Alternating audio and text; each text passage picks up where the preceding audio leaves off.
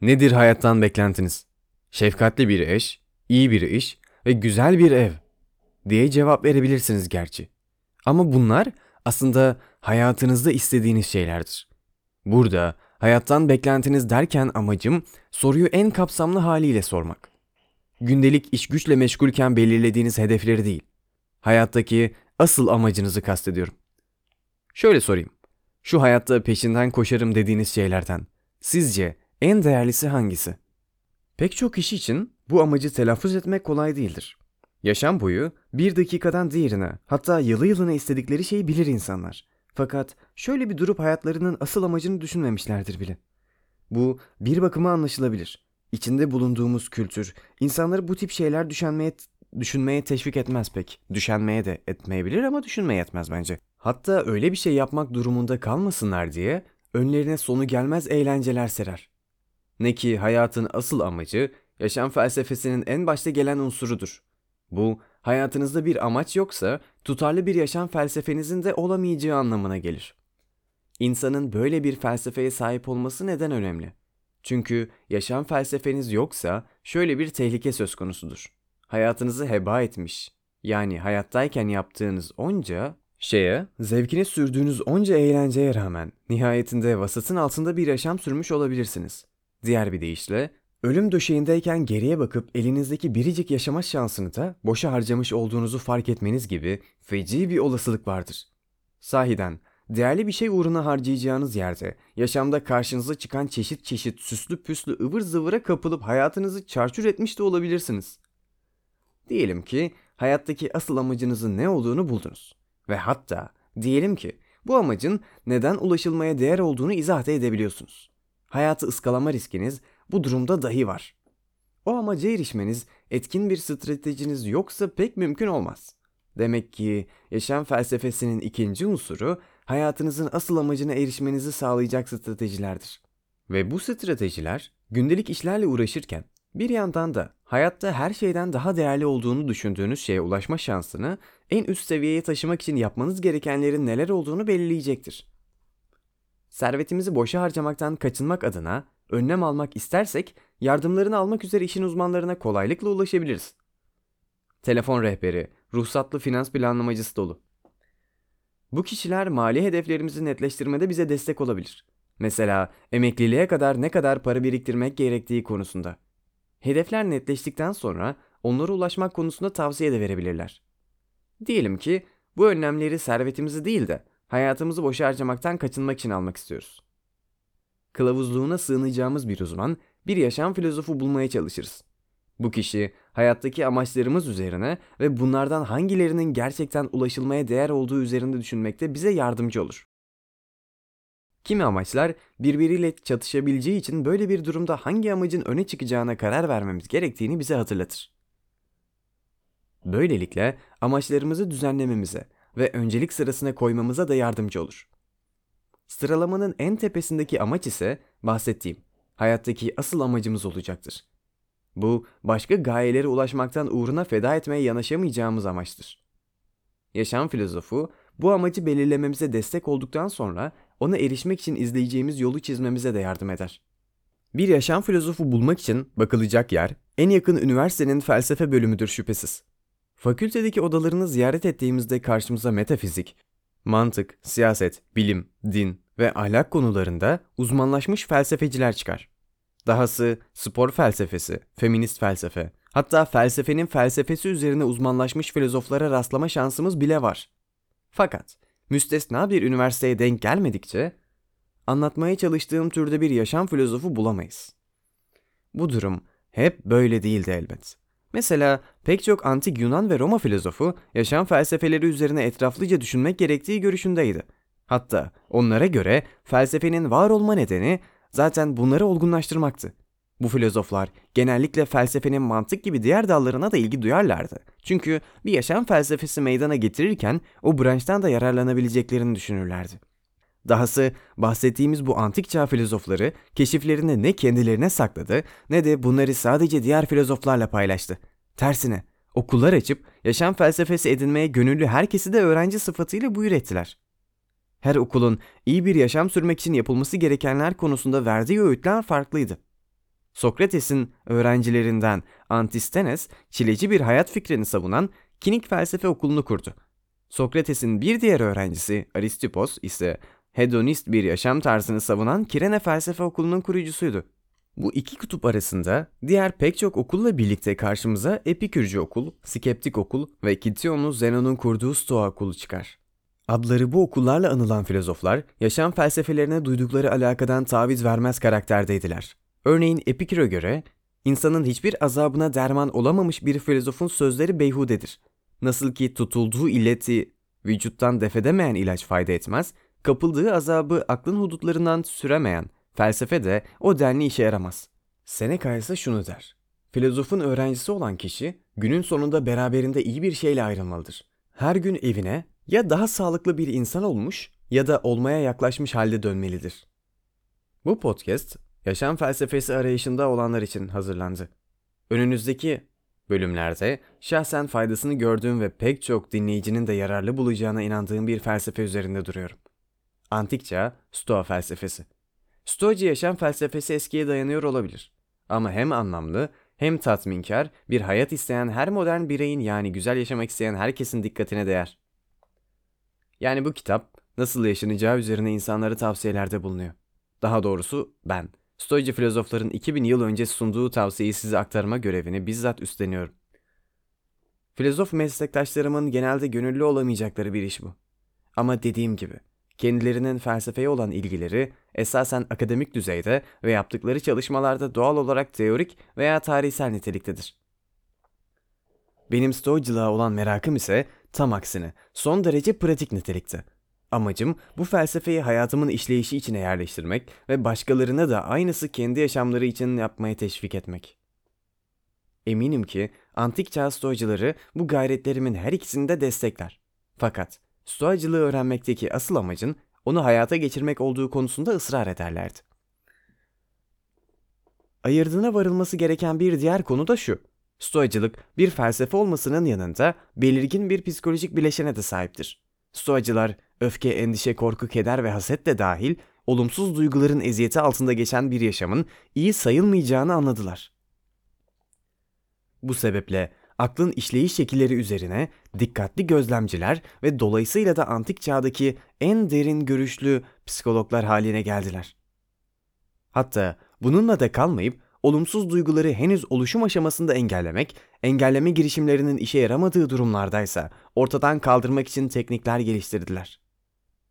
Felsefe kuramlarına kuşkuyla bakan okurların bile bu tekniklerle ilgilenmesi gerekir. Sonuçta hangimiz gündelik hayatta hissettiği olumsuz duyguların sayısını azaltmak istemeyiz ki? Aklım erdiğinden beri felsefe okuduğum halde kısa süre öncesine dek stoacılık hakkında acınacak kadar cahildim. Ne lisanstaki hocalar söylemişti stoacıları okumamı ne de yüksek lisanstakiler. Okumaya meraklı biri olmama rağmen şahsen ben de stoacıları okuyayım demedim. İşin aslı yaşam felsefesi konusunu ölçüp biçmeye de tenezzül etmedim. Hemen herkesin standart yaşam felsefesi benim için de yeterliydi. Servet, sosyal statü ve hazzın ilgi çeken bir bileşimi peşinde ömür tüketmek.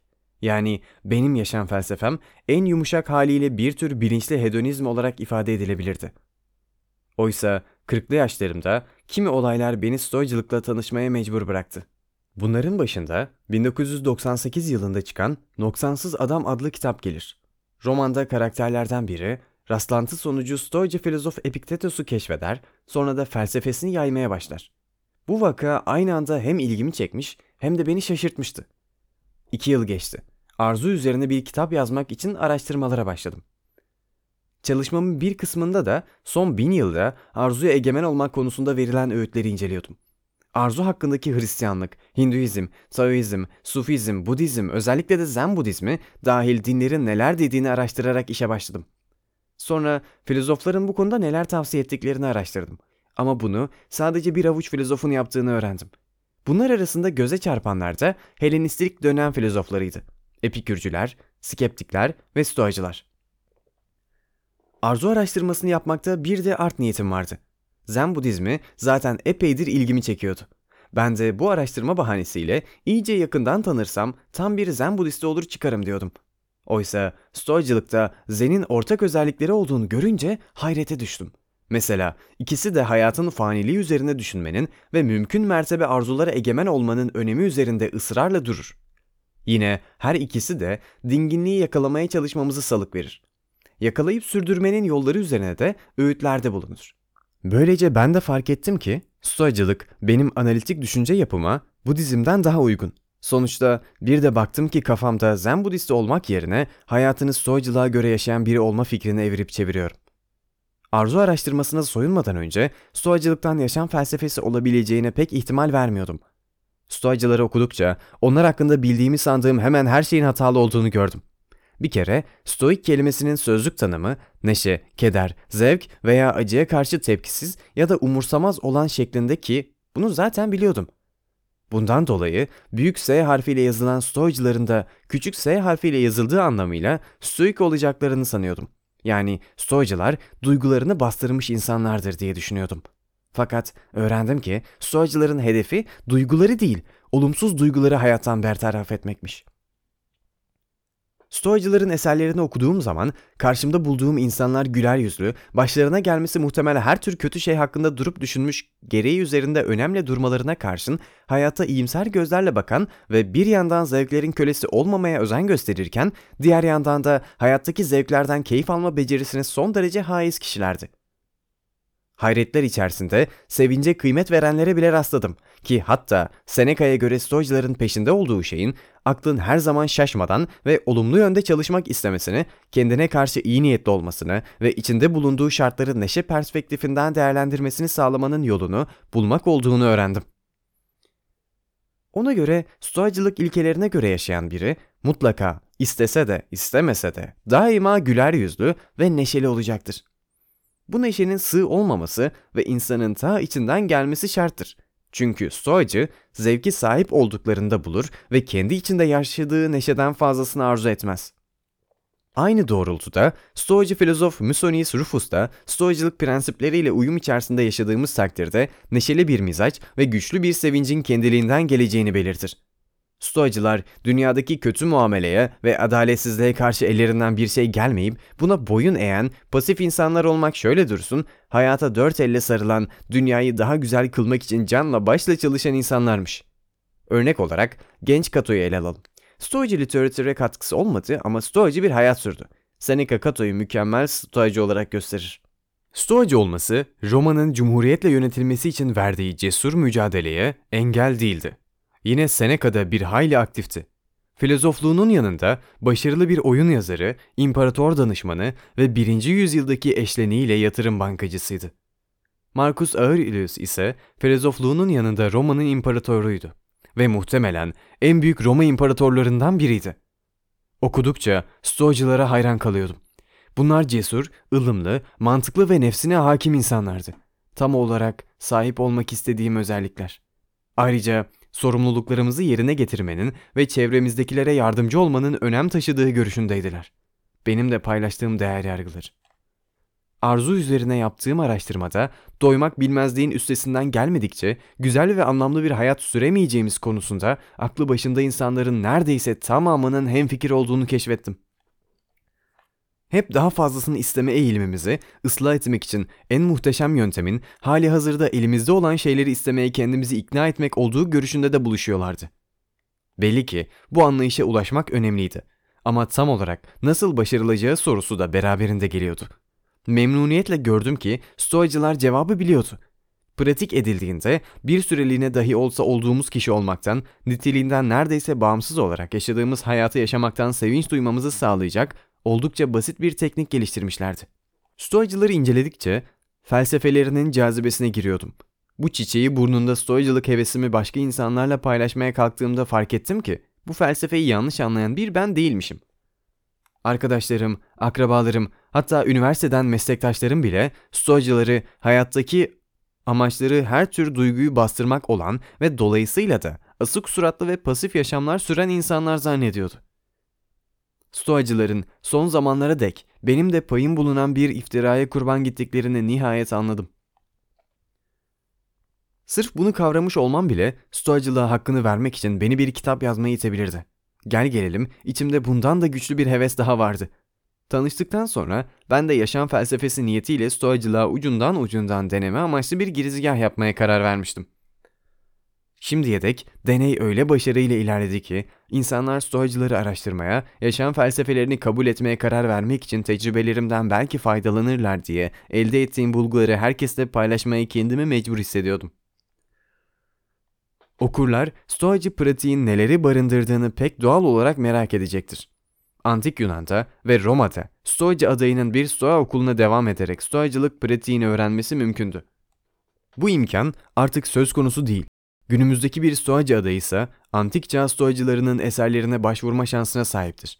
Ama buna kalkıştığında bu eserlerin özellikle de Yunan stoacılarına ait eserlerin pek çoğunun günümüze ulaşmadığını görür. Kaldı ki bugüne gelmeyi başarmış eserleri okusa bile stoacılığı enine boyuna incelemelerine rağmen bu eserlerin acemi stoacılar için tabiri caizse bir ders planı sunmadıklarını fark eder. Bu kitabı yazarken asıl zorluk stoacı metinlerde dağınık halde bulunan ipuçlarından bir plan inşa etmek oldu. Kitabın içinde stoacılık adayları için detaylı yönergeler bulunsa da ben yine burada stoacılığı yaşam felsefemiz olarak kabul edersek neler yapmamız gerekeceğinin tanıtım niteliğinde bir üzerinden geçeyim. Hayattaki hedeflerimizi bir daha gözden geçireceğiz. Arzuladığımız şeylerin çoğu ki en beylikleri şöhret ve servettir, peşinden koşmaya değmez. Diyen stoacı söylemi özellikle aklımızdan çıkarmayacağız.